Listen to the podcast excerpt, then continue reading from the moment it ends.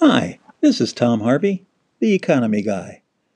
This podcast is all about macroeconomics. It's what's going on in the world around us and what it is can possibly do for us or to us.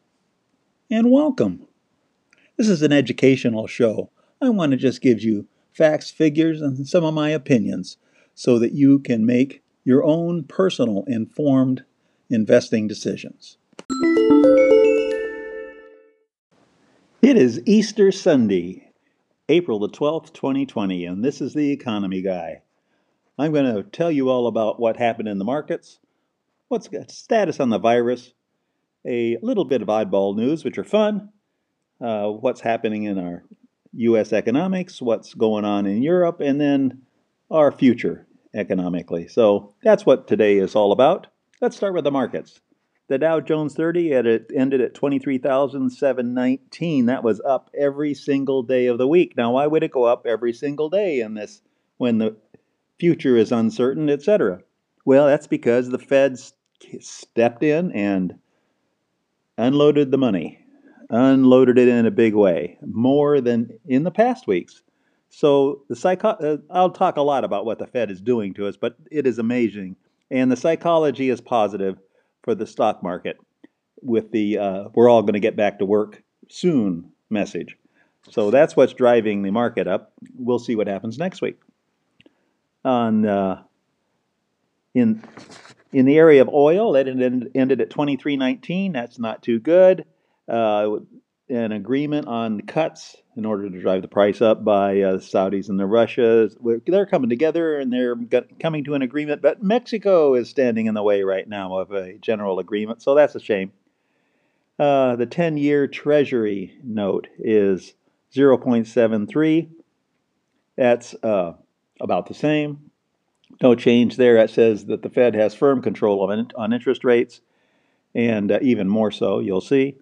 And uh, what's uh, something coming out and it's happening right now is that downgrades of bonds, in other words, where you have a, a rating of them, and when it goes down, there were 600 downgrades of bonds this last week, and that's triple the normal number. So uh, that says the companies are not looking as good as they have been this last week. And that should be scaring everyone, including the Fed. Okay, gold, uh, 1685. Uh, that's up up big. It's near the seven, magic 1700 mark. It actually tested the 1700 mark, hit, up, hit way up there at 1698 or something like that. Uh, I believe it'll test it again. We'll see when, if and when it ever can go through that. It's a real barrier. Uh, that'll be interesting. Uh, now, here's an interesting spot thing about gold, and that is that uh, the spot price of gold, that's what I always quote, 1685, is different than the futures price. If you wanted to buy a futures at what do you they think the price of gold as, you'll see the difference is well the difference is normally two dollars. But more recently it's been been, been between thirty and seventy dollars.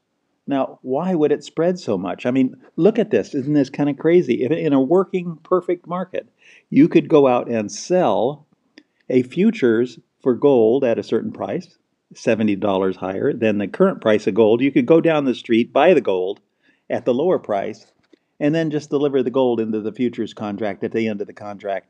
And you would have made the difference 70 bucks per ounce or 70 times 100, $7,000 per contract.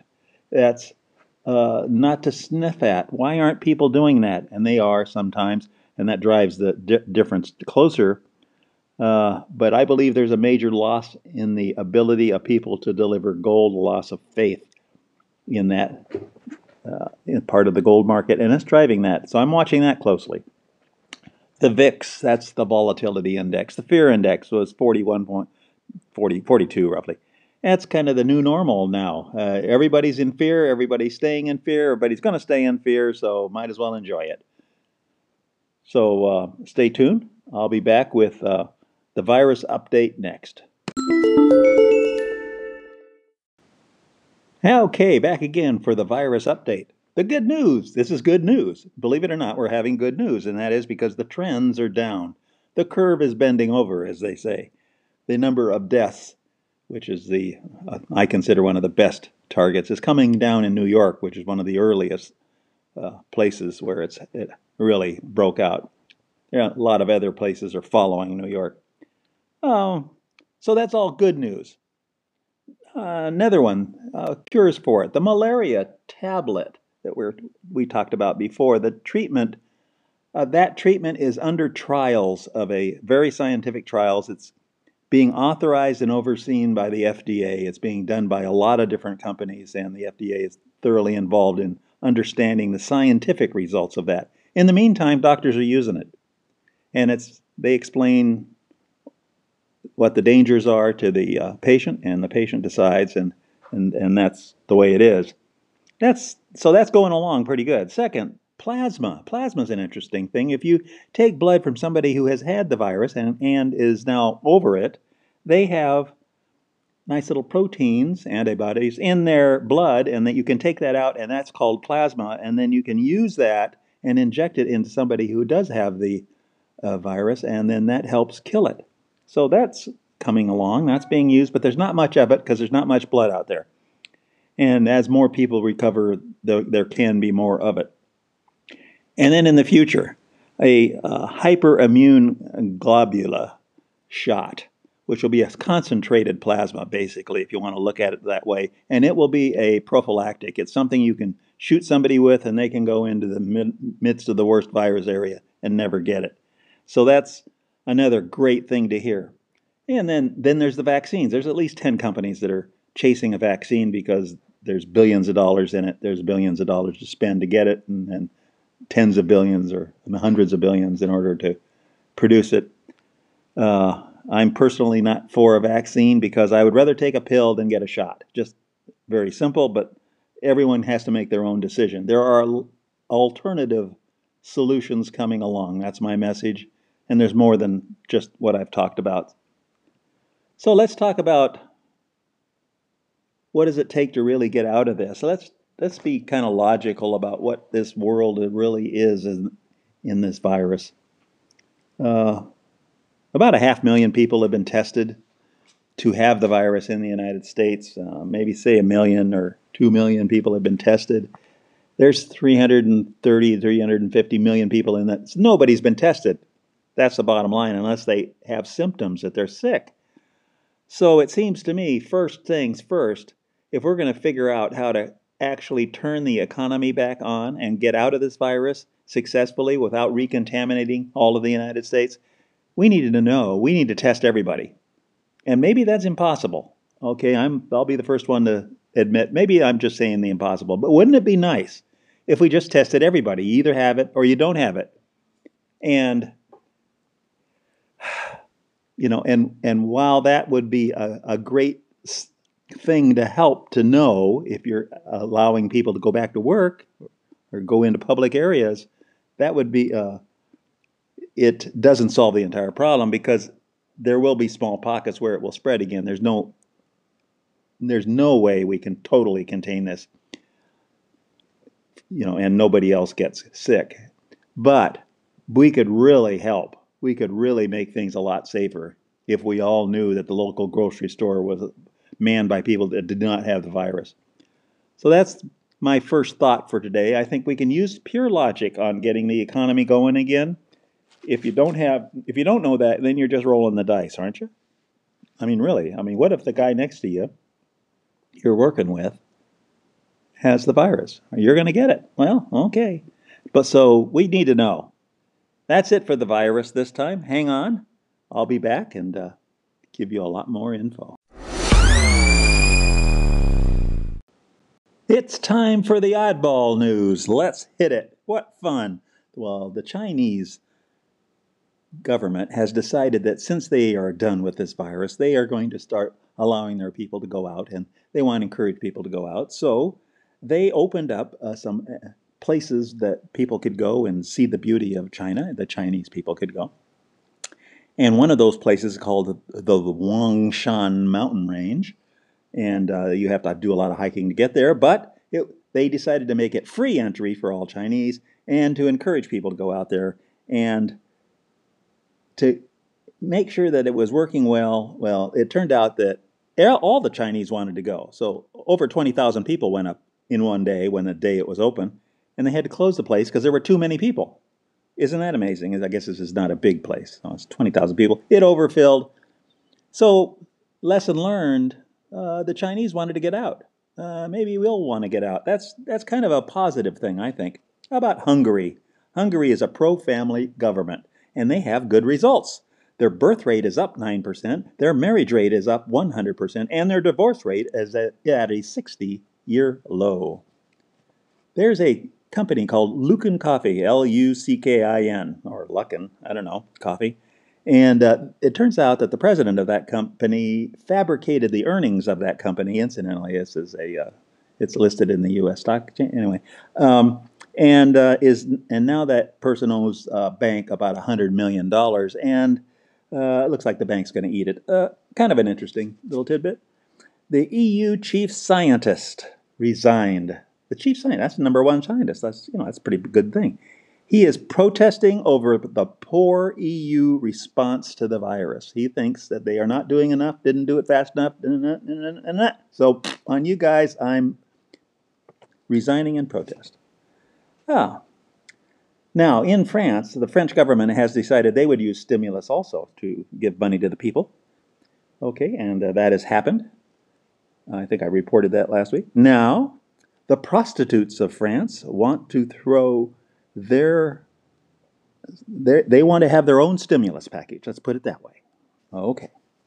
Now, the last oddball article for today is the CDC, our own CDC says that cruise ship passengers coming in to the United States cannot, let me repeat that word, NOT, not fly until after they're quarantined for 14 days. So if you have 6,000 passengers coming off a ship, how the heck do they get home? Have you thought about that? Has the CDC thought about that? I mean, there are some decisions. I understand why they made the decision. Okay, sympathetic about it. Don't want to spread the virus. Might have the virus. Don't know if they have the virus.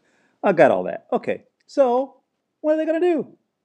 Well, uh, they make a rule, is what they do. So I believe this rule has to be rethought into a more logical thing. Now, they also said if you wanted to hire a bus and sanitize the bus, you could put passengers in the bus and take them wherever you want, but you can't fly them.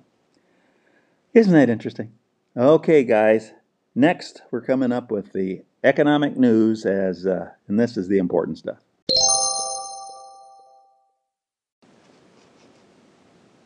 And now for the economic news.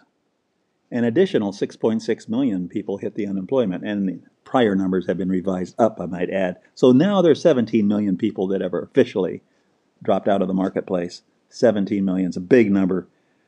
What that's going to translate to is about a 25% unemployment rate in the near future. But the April unemployment rate will be less than that. It'll, uh, I don't know, who knows what it'll be, uh, because the data for the April unemployment rate ends in the middle of April.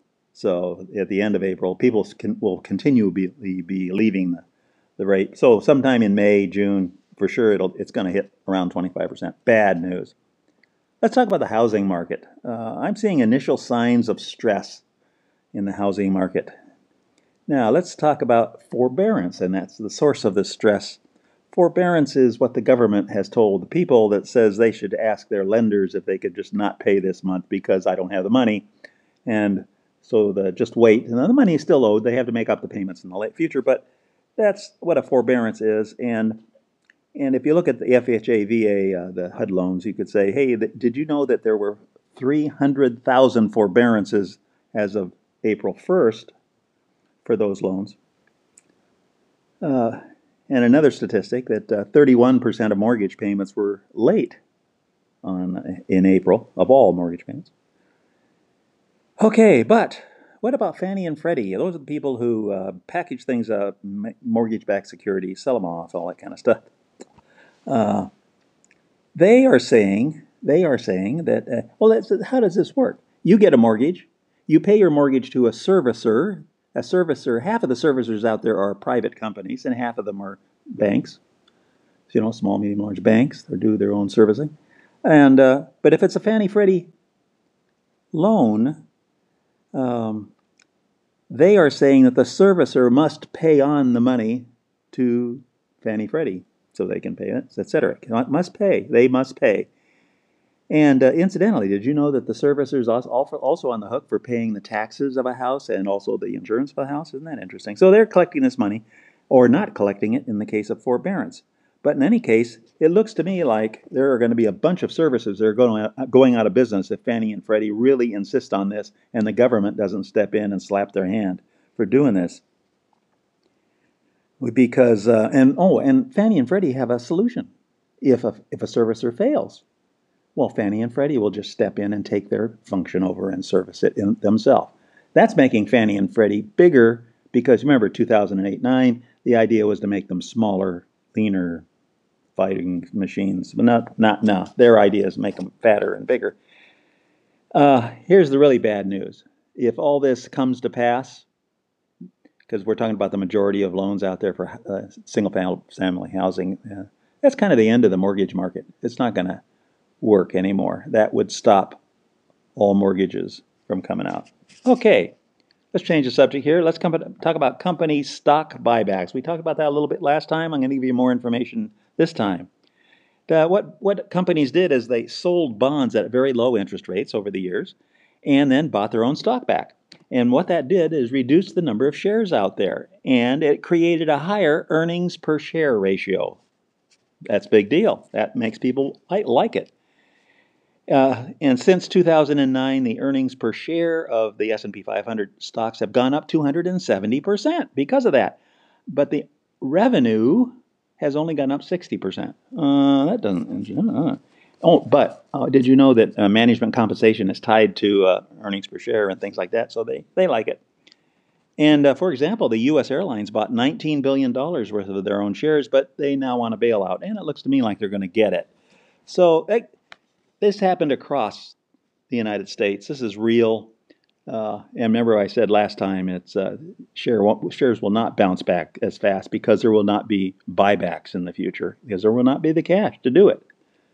So hang on, folks, and uh, I'll be right back. Back again to talk about Europe. This is fun. Prime Minister Conte of Italy has warned the EU uh, that uh, this virus is a real test for the EU. You see, Italy want, needs money, and they want to sell corona, corona bonds, which are just bonds to pay for the mess that the virus has caused in Italy. And uh, but uh, and they would also like to use the European Stability Mechanism, the ESM, if you ever heard of that. That's more money. And uh, however, it turns out that the Netherlands and Germany are blocking those uh, avenues, and that so Prime Minister Conte has said uh, this could be the end of the EU. And so it's this is another public announcement, but from the highest source in Italy. It's a real shot across the bow. Watch that one. Austria is going, it's good news. Austria is going to ease its restrictions on April 14th to start businesses up again. A business, in order to do this, in certain rules, you have to have 400 square meters of space and you get to have one customer per 20 square meters. That means you can have 20 people in your space. Okay, 20 customers. Okay. And this does not apply to restaurants or hotels, though, so those are still shut. But it's a slow opening of their economy, so maybe it's something that we should watch. Who knows? We'll see how good that works because they'll be doing it before we do. UK doctors are encouraging seniors to sign do not resuscitate forms. What does that mean? That means, hey, if I get really sick, I'm in the hospital and I signed it, do not resuscitate. That means I can, they'll just let me die. They won't try to keep me alive. Uh, why are they doing that? Because they're overwhelmed with sick people. And uh, the problem with uh, when you're overwhelmed means you don't have enough beds or anything to help people. Uh, then, the, then you have to do triage. If those of you who know what triage is, that means you put the dead to the side. And uh, so this is this is this is just awful in my mind. And take it for what it's worth. The French GDP is uh, going to be down, or was down, 6% in the first quarter of this year. The German G- GDP is down 10% during the second quarter, they're guessing, this year. So that shows you the kind of falls in GDP that they're anticipating. Because these are uh, early predictions, they're probably on the uh, low side. My guess is they'll go deeper than that, but we'll see. Uh, the Brexit. Brexit. Oh yeah, they're doing trade negotiations with the EU. They refuse to stop having negotiations. They're going to continue.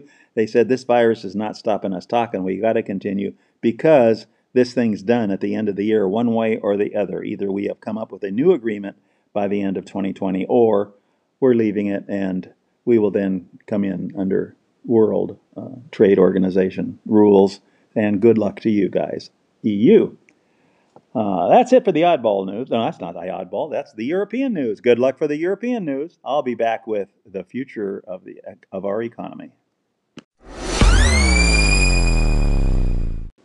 Let's talk about the U.S. economic future for a while here. The Fed's come out with a new program this last week where they've uh, announced a $2.3 trillion program that's going to help small businesses and et cetera, et cetera, and blah, blah, blah. And plus, the uh, they are going to do quantitative easing forever. They've kind of said that, yeah. In fact, uh, some of the major banks have now said that the uh, balance sheet, which is, stands at four to five trillion right now with the uh, Fed, is going to be nine trillion by the end of the year. So they're going to just keep buying and buying everything. You name it. It's going to be quality things initially, but if it gets bad enough, it won't be so such quality. Ah. And here's an interesting one they will fund the U.S. deficit spending entirely, 100% this year. Now, I consider this a red flag, red flag, red flag, red flag. This is the first time where we are doing what the Japanese are doing, which is they spend more than they have and then they buy the bonds that record the money that they just printed. So that's what we're stepping into and are going to actually do this year. So we're there. Oh, it's, uh, it's rather shocking. Okay. Uh, how do we come out of this virus? Well, I think we're going to come out with about 80% of our economy working. 20% won't be working. When, when this is all said and done, that's a ways away, several months away, because coming out is not easy. And it, I think it's going to take a long time. It's going to take uh, three years, maybe five years to come out to get back to where we were uh, before the virus, maybe more than five years. And uh, there will not be any inflation soon. No, there will not. There could be in the future, but not soon. Why? Because the measure that I look at is the velocity of money. That's how fast a dollar turns over. It's how many times a single dollar is spent uh, during the year. Is it one time, three times, 17 times, whatever it is? Anyway, the number that number is calculated and it is falling it is going down and it's going to go continue going down in the future with you only have deflation in a falling velocity market not inflation. So we are looking in the near term to a deflationary environment. That will change in turn i believe. But in order to get inflation we have to have demand demand in the market. And that will cause inflation to take off. So whenever that is and that's years away that's when inflation will happen. So for your own planning purposes, I think you should be uh, thinking along those lines. I certainly am. How about the debt in the U.S.? The debt currently stands at $24 trillion. Uh, that doesn't include, a, you know, about three trillion of state and local debt, also, but just the U.S. the U.S. government. Okay, well, but if you look at the projections of where this is going, it's going to be 30 trillion by 2022, and 35 trillion by 2030, 2025 and 40 trillion by 2030. So this debt is going up and it's starting to accelerate. Well, it's accelerating this year. It's going to but go up at a much steeper slope for the rest of this decade. Uh, that's just because we're going to have to spend more, and we are in the spend and cover the spending by the Fed. Uh, now, how do we pay the debt back? That's the $100 million question? And the answer is you can look at history to determine that because, including the U.S. history, when we have a lot of debt, we pay it back with inflated dollars, dollars that are worth less than the dollars that we borrowed at the beginning of this. So we will have inflation. I believe the Fed has this firmly in mind, and that's why they're doing what they're doing, so that in the end, first of all, they're saving the economy and saving jobs and saving a lot of things. But in the end, they want to cause a lot of inflation so that we can pay back these long term bonds. How do we're selling 30 year bonds, 10 year bonds? You know, somebody's even said, why don't we make a 50 year bond? and we'll do it with inflated dollars. So there could be inflation, there could be big inflation. Remember, the last inflation was 40% overnight. So hang in there, guys. This is the economy guy talking to you. Be talking to you in a week. Goodbye. Thank you for joining us. Please hit the subscribe button on your podcast reader to get future podcasts. This is Tom Harvey. I am an investor myself, not a financial advisor. Nothing in this podcast should be construed as advice or a solicitation to trade, and we disclaim any responsibility for any negative effects of actions people might take.